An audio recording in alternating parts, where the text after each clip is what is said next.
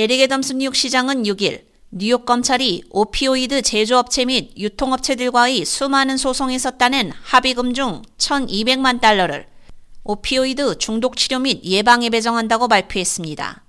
이 기금은 치료, 봉사활동, 주택 및 고용 지원을 포함한 다양한 중재 서비스를 제공하는 스테튼 아일랜드에 기반을 둔 조직에만 독점적으로 전달하게 됩니다. 앞으로 몇 달 동안 시는 이해관계자 및 지역 지도자들과 긴밀히 협력해 기금이 보로 전체의 조직에 공정하고 공평하며 효율적으로 배분되도록 해 스테튼 아일랜드 주민들이 오피오이드 중독과 싸우는데 도움을 주겠다는 애덤스 시장의 약속을 이행하고자 합니다.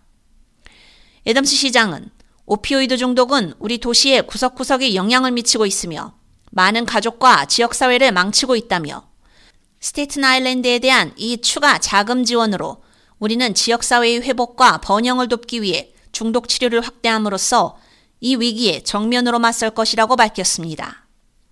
작년 한 해에만 3,026명의 뉴욕 시민이 약물 과다 복용으로 사망했으며 이는 2021년보다 12% 증가한 수치입니다. 스테튼 아일랜드는 시 전체 약물 과다 복용 사망자의 5%를 차지하며 시에서 두 번째로 높은 약물 과다 복용률을 기록했습니다. 폴트 리치몬드와 스테이플턴 세인트 조지는 도시 전체 평균보다 훨씬 높은 약물 과다 복용률을 나타냈는데 이는 시에서 여섯 번째와 열세 번째로 높은 비율입니다. 이러한 투자는 2025년까지 약물 과다 복용 사망을 15%로 줄이겠다는 목표를 가진 아담스 행정부의 정신건강 의제를 포함해 생명을 구하고 치료 및 기타 서비스를 제공하는 이니셔티브를 확장하고 구축하는 데 도움이 될 것입니다.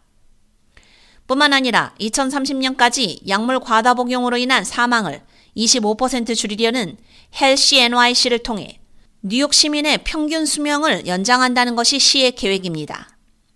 뉴욕시는 2022년 약물 과다 복용으로 인한 사망자 수가 가장 많은 해를 보냈으며 인종적, 지리적 격차가 계속 악화되고 있는 실정입니다. K-Radio 유지연입니다.